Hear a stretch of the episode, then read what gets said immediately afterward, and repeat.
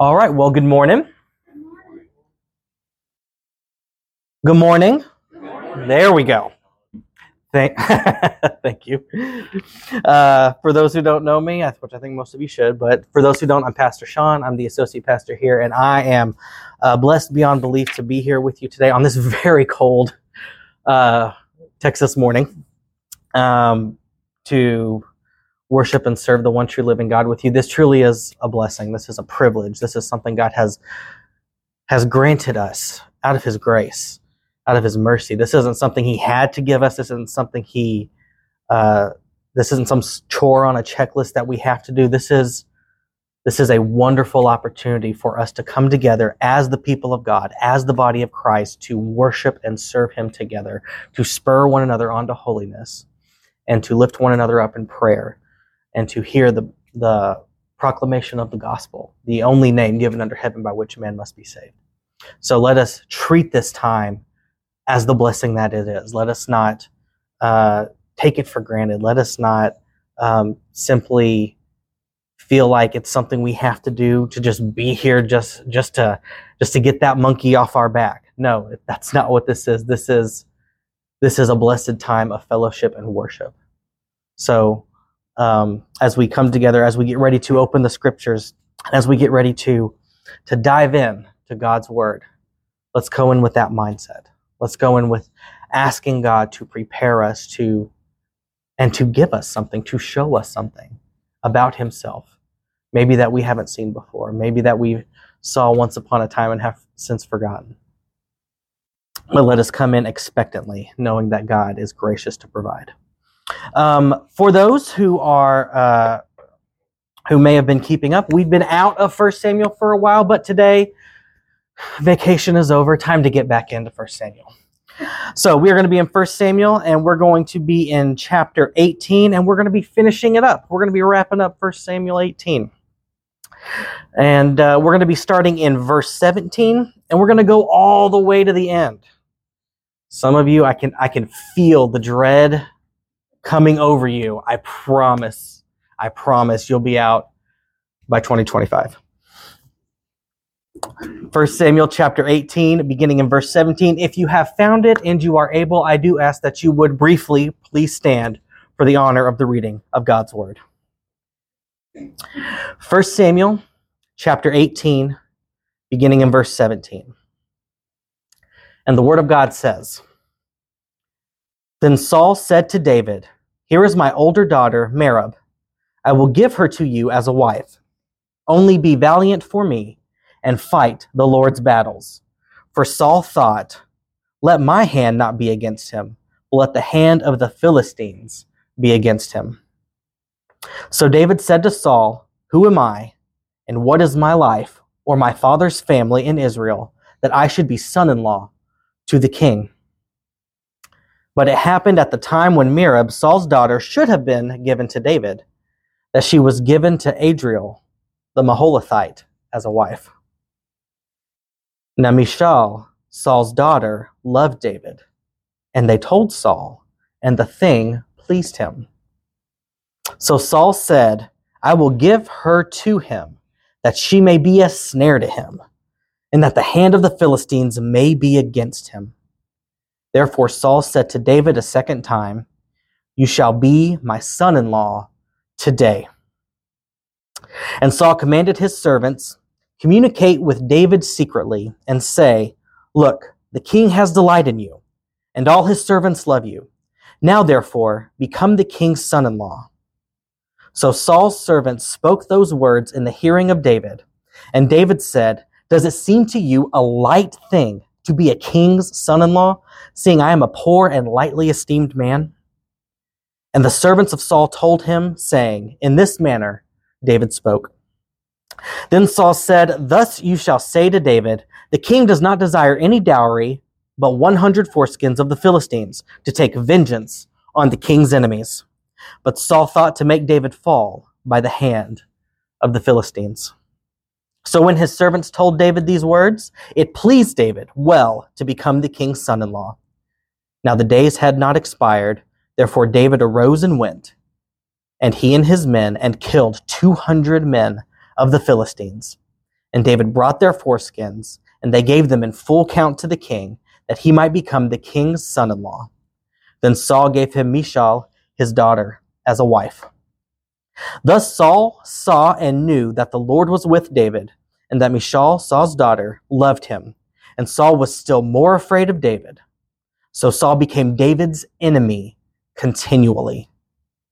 Then the princes of the Philistines went out to war.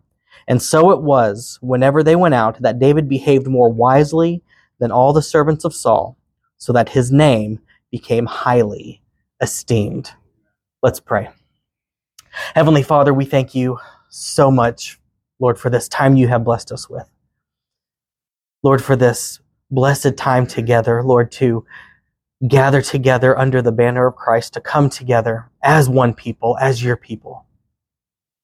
Lord, and to lift your name high, Lord, and to lift one another up to you, Lord, and to open your word and to look at the things you have for your people. Lord, we have been blessed beyond blessed to read your word just now. Guide us by your Spirit through the passage, Father, so that we may see what it is you have for your people. In Christ's name we pray. Amen. You may be seated. so, since it's been a, a, few weeks, let's do a little bit of uh, review here, a little bit of catch up to see what's happened uh, prior to this so we can uh, see exactly how we got here. So, we've been introduced to a couple of people um, at this point. Oh, we've introduced quite a few people. We're only going to talk about a couple. Uh, so, we've been introduced to Saul, um, and Saul is the first king of Israel. Um, and if you recall anything about Saul's um, coronation, um, you'll remember uh, he was nowhere to be found. It turns out he was hiding. Um, he was hiding in the barn with the animals and the luggage. Um, so he was um, not off to a great start, uh, but he was the, he was the kind of king that the people wanted, that the people asked for um, as we've talked about previously, not so that they could better worship, glorify, honor, and praise the Lord and be a better light to the nations, but so that instead they could be just like everybody else. Um, so that's the king God gave them in Saul. Now, he was a wonderful military commander. He looked good in that suit of armor. He looked like a real take charge kind of guy, leading the, the charge into battle.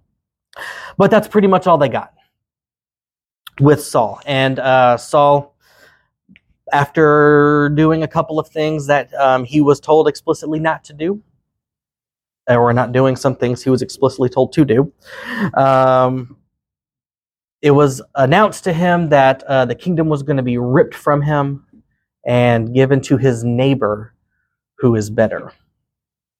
Then we are introduced to a little boy named David. David is a young man who uh, is um, who is the youngest of, of uh, his brothers. Um, and he is a shepherd. He does the dirty work nobody really wants to do. And in fact, the work that kind of makes you um, not really the, the, kind of people that they want to be around. Um, so he's out in the field taking care of the sheep. And it turns out that the prophet comes by to anoint the next king, and um, it's David uh, this little little buddy from nowhere who uh, just kind of ups and surprise everybody. Um, but it's not made public yet. Um, David, uh, we we start following the story of David, and we start seeing what he does, um, how God is preparing him. And uh, in the previous chapter, we see uh, David's encounter with Goliath, a famous story. I'm sure you like even people who have never seen a Bible in their lives have heard the story of David and Goliath. Um, and we see here um, where little David trusts in God, goes up against the giant, and slays him. And part of that was actually um, Saul's reward to the man who would who could stand up and slay the Philistine was to give him his daughter to be his wife, and he would become the king's son-in-law. Well, we see David does that, but right by this point, Saul's uh, Saul's suspicion, Saul's alarm bells are starting to go off. He's like, "Oh no, is this the neighbor? Is this the guy who God is taking the kingdom from me to give to?" Um, but we and we see um, that not only does not only does David find favor with the people, David is finding favor with Saul's own family, Saul's own court, Saul's very own um, lieutenants, his servants, and also even his son. Um, David and Jonathan make a pact, a friendship pact, and Jonathan strips himself of his royal regalia and gives it to David, um, confirming his his legitimate claim to the throne. And uh, then uh, um, in chapter 18, we see, we hear the song that the uh, the ladies sing um, as the as the troops are returning home. We're seeing uh, the ladies are coming out singing. Saul has slain his thousands and David his ten thousands. And boy, doesn't that just get under Saul's skin? Boy, that that just really bothers him. Um, that bothers him to the point to where now he's pretty sure that David is the guy he, he needs to be afraid of. And following that incident, um, Saul actually tries to kill David. David played music for the king in order to soothe his uh, his distress when he was being um, when he was either being possessed or when he was uh, being tormented. However you want to look at that, Saul played played music for him to soothe him and uh, Saul tries to run him through with a spear. Um, so you know, I guess that's the reward you get for a job well done.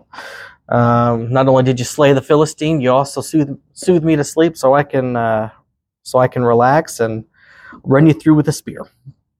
But that brings us to our um, to our passage today, uh, right on the heels of the verse that says, "All Israel and Judah love David." Uh, because he went out and came in before them. He led their people into battle and he won them victories. And that brings us to our passage today. So let's go through it. Um, I'm not going to do verse by verse as I usually do. I'm going to try to do chunk by chunk. Um, so you're not actually here until 2025. Um, so let's start with verse 17. Uh, then Saul said to David, Here is my older daughter Merab I will give her to you as a wife. Only be valiant for me and fight the Lord's battles. For Saul thought, Let my hand not be against him, but let the hand of the Philistines be against him. So David said to Saul, Who am I, and what is my life for my father's family in Israel, that I should be son in law to the king? So we see here that at this, after Saul has stalled for as long as he can stall, that it's time it's it the time has come to make good on his promise and the promise being to give his daughter in marriage to the man who slayed the philistine goliath. Um, and so saul seems like he's making good on the promise but then he tacks on this other condition. Only be valiant for me and fight the lord's battles.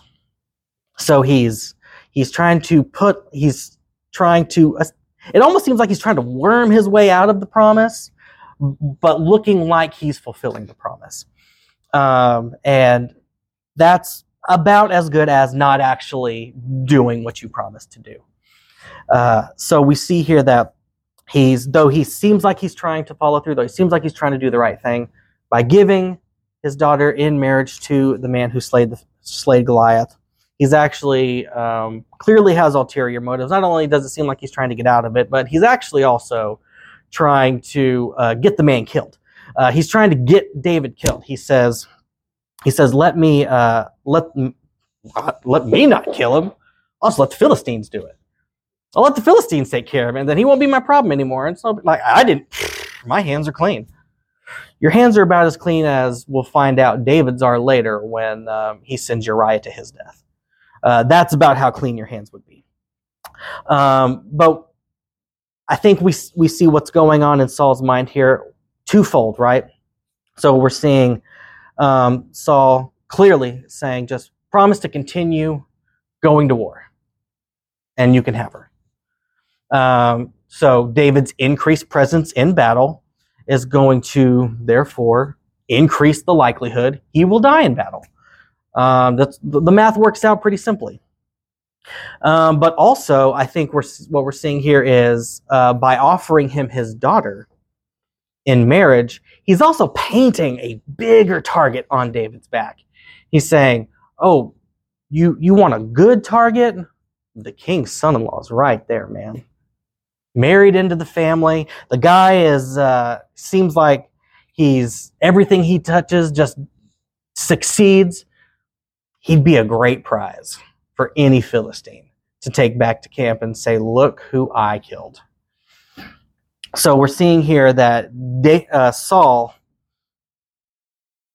is not. Um, let me put it this way Saul is the kind of king that we've seen him be pretty much all the way up to this point. He is doing exactly the kind of thing that is fitting of the kind of guy that we've seen up to this point. But David's response what is David's response? Complete and utter humility. He's described uh, in verse 15 before our passage today um, as behaving very wisely. So I think what we're seeing, I think what the Bible is doing is making a clear connection between humility and wisdom. We're seeing here that oftentimes the humble path is the path of true wisdom. The wisest thing you can do is the most humble thing you can do. And what we see David doing here, David, who is no fool, David's response, Who am I and what is my life or my father's family in Israel that I should be son in law to the king? David's response in wisdom is his response in humility. David's, David's wise response in, in escaping the, the deception and the, the evil plans of Saul is accomplished through his humility. So whereas we see Saul, who is who is a very proud man, is very puffed up, is so is so proud to the point that uh, it has been told to him by the prophet of God that the kingdom of God is no longer going to be his, but is going to be taken from him and given to somebody else. And that man is holding on to the kingdom as tightly as he possibly can. His pride is in the way.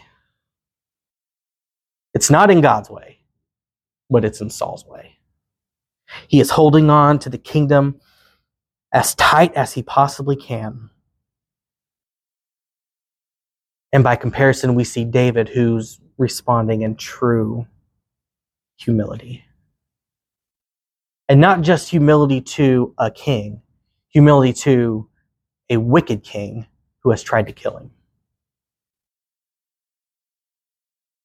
That's hard. We can say that. That's really hard. To submit yourself to the authority of somebody who doesn't, clearly doesn't give one flip about you. To the point that they tried to kill you. But to, and to even, and to go into that relationship with the knowledge that God has declared you the next king the next ruler. And he clearly has the support of the people. The people love him. The people of uh, Israel and Judah love David. And they may very well support his claim to the throne if he comes out and tries to take it. But he has determined in his heart to instead submit himself to God's authority by submitting himself to the king God has placed in that position, even though that king is wicked.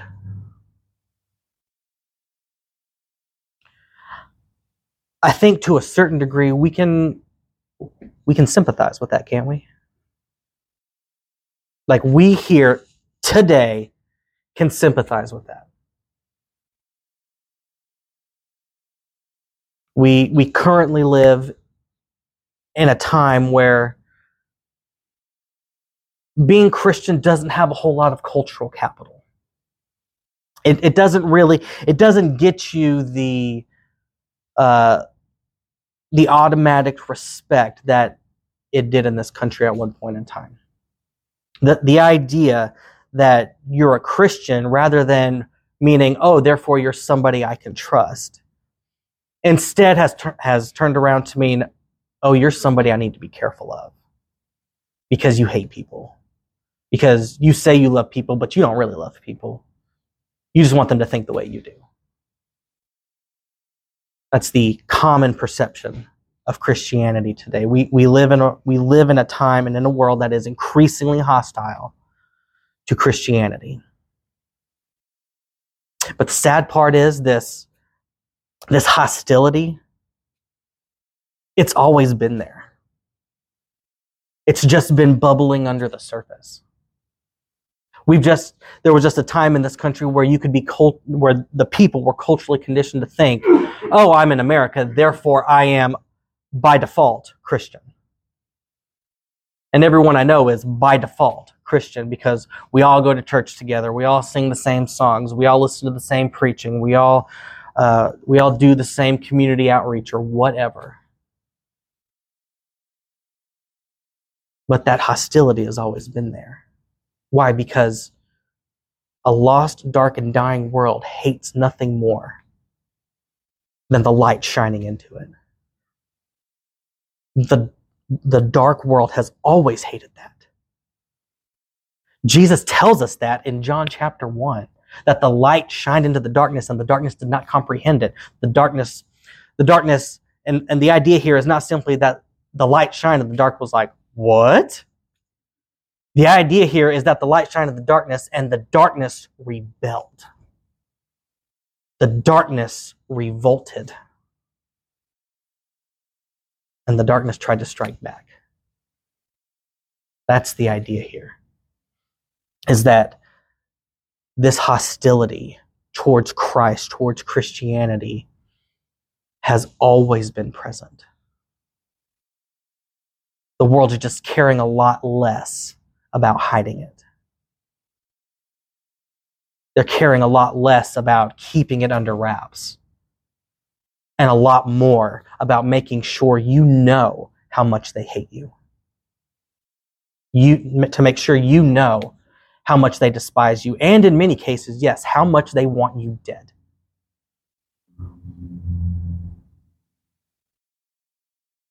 This hostility is not new.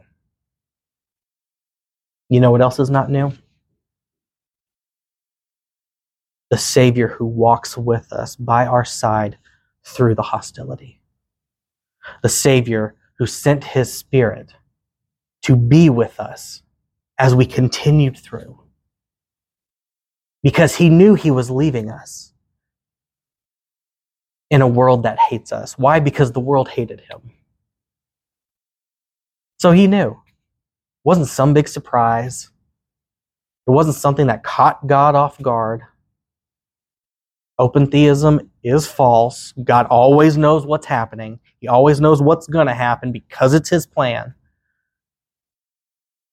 So he walked, so he, rather than leaving us to suffer through it by ourselves, because he loves us, he sent his spirit to be with us, to empower us, to embolden us, to guide us.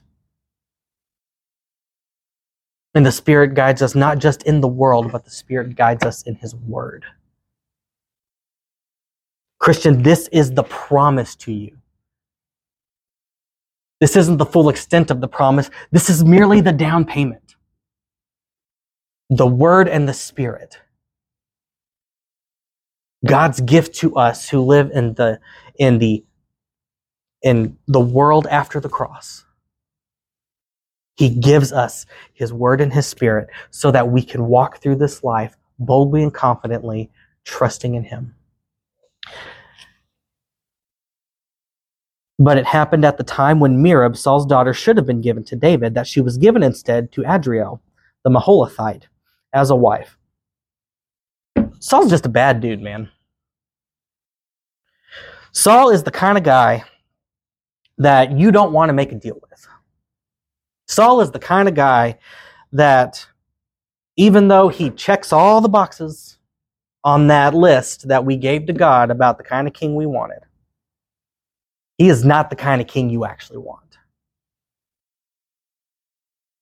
And he is proving this here time and time again. He is showing just how truly unqualified he is, biblically speaking, to be king.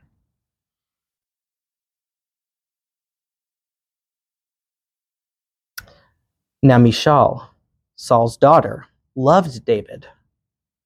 And they told Saul, and the thing pleased him. The thing pleased him. That sounds nice, doesn't it? Like, oh, my daughter loves the guy who slayed the Philistine, the guy everybody loves. That's that's wonderful. Would warm a dad's heart, you would think. But instead, Saul said, I will give her to him that she may be a snare to him, and that the hand of the Philistines may be against him. Therefore, Saul said to David a second time, You shall be my son in law today. We're seeing, we're seeing a lot here. But I think one of the chief things we're seeing here is, is a, obviously, yes, a contrast between Saul and David. But what we're seeing here is the contrast between the king Israel asked for and the king they already had. God was their king. God was the one who led them. God was the one who gave them, through his prophets, his instructions. And whereas they're seeing what we're seeing here is, is a king who, who deceives and manipulates and who tries to go back on his promises or tries to fulfill his promises with ulterior motives, try to get his own people killed because he's afraid of what their presence means to his position. The king they had was perfect and righteous and infallible and knew only how to fulfill promises and knew only how to grant life. And in fact, that's exactly what he did. He was leading them. He led them through, out of Egypt, through the desert, into a land that he promised them. And at the first chance they got, because the guy that God was using to speak to them was gone for an extended lunch break, they go to his brother in law and say, Man, make us a God. Here's our gold. Make us a God so that we can worship him and thank him for bringing us out of Egypt. Now we can look back on that and we can say, man, those Israelites, that's pretty twisted. How often do you do that in your everyday? In your daily walk? I'm not asking you to raise your hand or to confess anything out loud. But just think how often in your daily walk do you forget the God who has done so much for you and seek to put something else in this place? I'll confess and say too often. Too often, daily.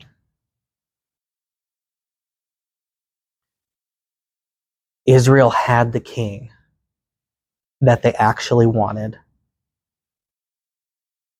But they were so blinded by these other desires that had crept in that they were given over to them. And then God gave them the king that they said they wanted. And this is what they got. This is what they got. My friends, be careful asking God for things you think you know you want. Because sometimes the things you think you know you want are the things that will do the most damage to your spirituality, are the things that will make complete shipwreck of your faith. They're the things that are going to hurt you the most. So when God says no, or when God says not this, but this,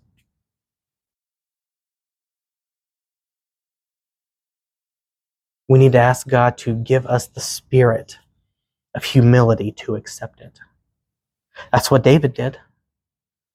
David was given this, was told in front of his brothers, in front of his family, you're going to be the next king. He was anointed and everything by the prophet. But rather than taking it by force, rather than saying, God said it's mine, I'm laying claim to it, he humbled himself to humility. He humbled himself to service, to serve the king already in place, and let God do the work of removing him.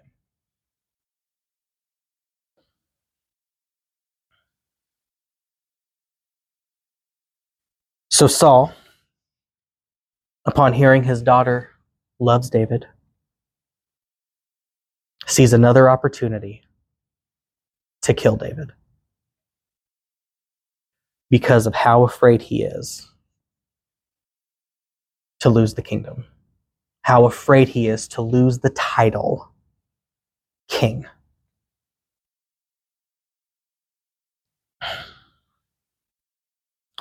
And then Saul commanded his servants, communicate with David secretly and say, Look, the king has delight in you, and all his servants love you. Now, therefore, become the king's son in law.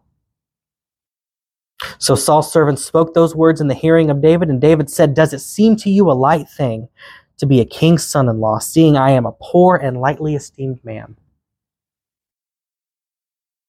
So even after flattery from not just Saul, but from Saul's other servants, the court of Saul, coming to David saying, Look, man,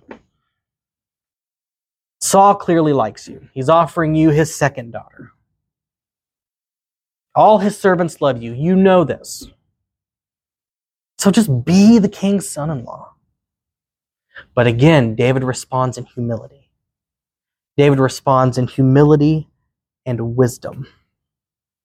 And he says, Does it seem to you a light thing to be a king's son in law, seeing I am a poor and lightly esteemed man? Your translation may say something to the effect of uh, of little or no reputation. It's perfectly fine. Um, the idea here is that is David's response is, I come from a poor family, and I I don't have I don't have the name recognition due to marry the king's daughter. I, uh, he's really saying my family can't afford the bride price, so I can't be worthy to be the king's son in law. So he responds again in the wisdom of humility. And so the servants go back to Saul and they tell him every the words that David said. Then Saul said, Thus you shall say to David, The king does not desire any dowry, but 100 foreskins of the Philistines to take vengeance on the king's enemies. I thought it was going to be 50 bucks, but it's going to be 100 foreskins of our sworn enemies. Okay? My response would have been, "Oh, is that all?" Okay, well, then let's let's figure it out. Um, but Saul wasn't Saul wasn't doing David a favor. Saul thought, again, let the Philistines kill him. Let the Philistines kill him because Saul's thinking there is no way he's going to do this. So we're seeing again another contrast. We're seeing the we're seeing a contrast between David's faithfulness and Saul's faithlessness. David, who has clearly shown himself to have complete and utter trust in God to fulfill the promises that David has received from the mouth of his prophet, to let God give David the kingdom in his time versus Saul's faithlessness, who has already, in a previous passage, determined the Lord is with David and is not with me. And instead of instead of a humble, contrite response, we get fear, anger, and deception and plotting. Lots of plotting. And so David's faithfulness is being displayed, whereas Saul's faithlessness, Saul, who sees that David or that the Lord is with David, but thinks a hundred Philistines is still going to kill him. Sets up this little uh, dowry substitute, this bride price substitute, trying to get David killed again. David is being faithful, Saul is being faithless.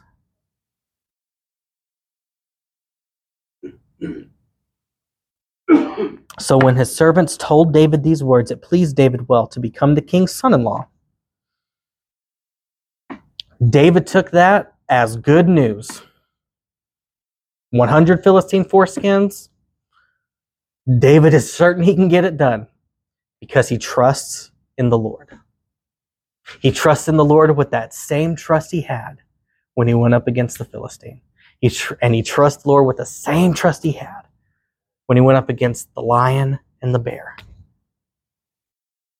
It's the same trust. He is trusting God. In every situation, we see David trusting God. Now, we see his trust obviously is not infallible. We'll see it uh, in a later passage. Uh, David also does some plotting and scheming of his own. But the Bible shows us does does this. It'll it'll paint us pictures, full pictures of these individuals to let us know these aren't superhumans. God didn't breed superhumans to do his work through because it's not about them. It's not about their ability. It's about the God who made them. So he's using, he's calling, he's ordaining normal, everyday people, like David just described himself as somebody who is poor and of low esteem, of little or no reputation. He uses normal, average people to do his extraordinary, marvelous work.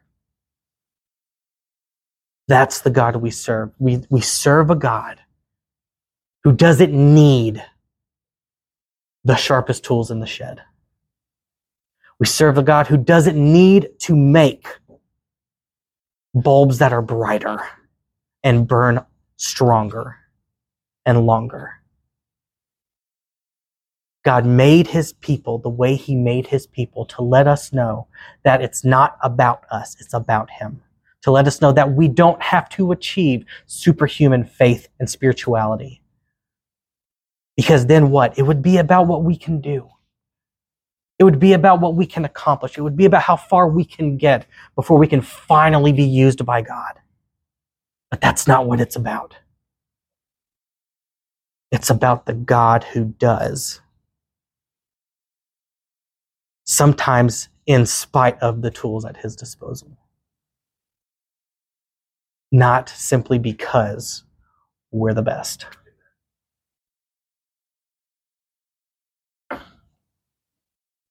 Now the days had not expired. Therefore David arose and went, he and his men, and killed 200 of the Philistines. And David brought their foreskins, and they gave them in full count to the king, that he might become the king's son in law. Then Saul gave him Michal, his daughter, as a wife. So David wakes up and he says, All right, boys, we're going to go get that bride price. And they go. And boy, howdy, do they get that bride price. Not only do they get what was requested, they get twice the number. And what is this showing us? I think this is a very clear illustration that God is doing exceedingly and abundantly above and beyond all that can be asked or thought, despite the intentions behind the asking. David was supposed to die. That was Saul's plan. David was supposed to die. But not only did David succeed, David succeeded far beyond the imagination of anybody watching. Brother and sister, when Christ came into the world, Satan sought to kill him. Satan sought to make him fail publicly by killing him publicly. And he sought to do so so that it would be clear to the world that God can fail. Not only did Christ succeed, he succeeded in a way that nobody expected. Yes, he died, but he laid down his life and then he picked it back up. That's the God we serve. That's the God who walks with you in this dark and dying world, the God who overcomes sin by death and death by life. That's the God we serve. This God who succeeds, even though it may look like all hope is lost. Do you remember the brief description of the disciples in the three days between the death and the resurrection of Jesus? It's despair. It is utter and complete despair. They think they've wasted the last three and a half years. They think they've just devoted their, their lives, their livelihoods to this guy who promised so much and was taken out.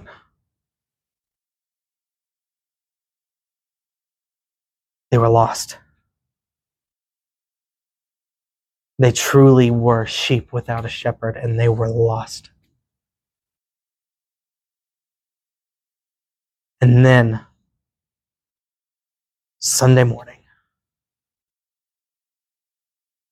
the stone was rolled away, the tomb was empty, the burial clothes were lying in a pile, neatly folded. And out walked the Savior. This is the God you serve. This is the God who walks by you. This is the God who, when the world is trying to humiliate you and destroy you, walks by your side and says, Be humble. Continue. I know it hurts. I know there's a lot you want to do, but keep going. Trust me and I will even it out. That's the God we serve. That's the God David served. That's the God David was foreshadowing would come after him. So David succeeds and he brings 200 foreskins of slain Philistines to Saul in full number. And he receives his bride.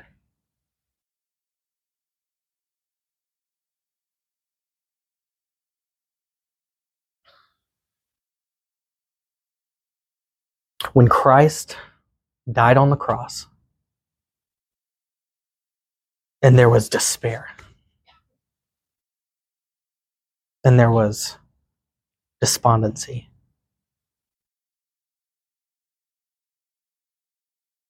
And then he rose again. He proceeded to the Father after his 40 days, extended ministry. He ascends to the Father and proceeds. And he says, Father, these are mine. He said, I have slain sin and I have slain death. Here they are. And when the time is right, the Lord is going to give him his bride. That's you and me. Count yourself blessed to be part of that bride. We are a gift from the Son to the Father and return to the Son. We are a gift. God has chosen to make you, Christian, a gift to Himself, a gift from the Son to the Father to the Son. Who am I? What is my life? or my father's family and all the clan of Israel. Then Saul saw and knew that the Lord was with David, and that Michal, Saul's daughter, loved him. And Saul was still more afraid of David. So Saul became David's enemy continually. Again, we see Saul, rather than responding in humility, rather than seeing, okay, clearly this is God's man, and submitting himself to the will of God, we instead see Saul becoming more afraid of David. David, who has not lifted a finger against Saul, by the way. In fact, it's the other way around. Saul has tried to kill David. David, on the other hand, has done nothing but um, succeed where Saul has failed and uh, sung him to sleep. But he is increasingly afraid of David and becomes his enemy. My translation says continually. Yours may say from that day forward, or yours may say all the rest of his days. The idea here is that Saul declared in, uh, David to be his enemy, and that is how Saul saw David until Saul died.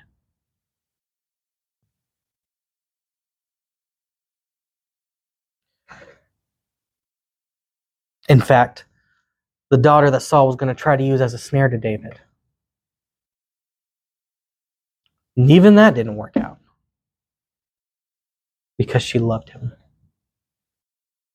And so, this love for David by the people as represented as represented by the love Saul's own children have for David is going to be what wins the day because the people are going to rally around David.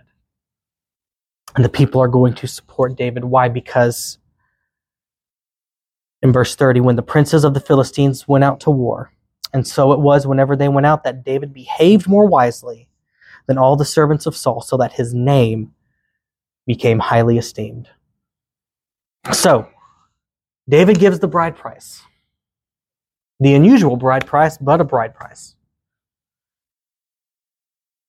And Saul gives him his daughter, who loves David already. And we see that though Saul declares David to be his enemy,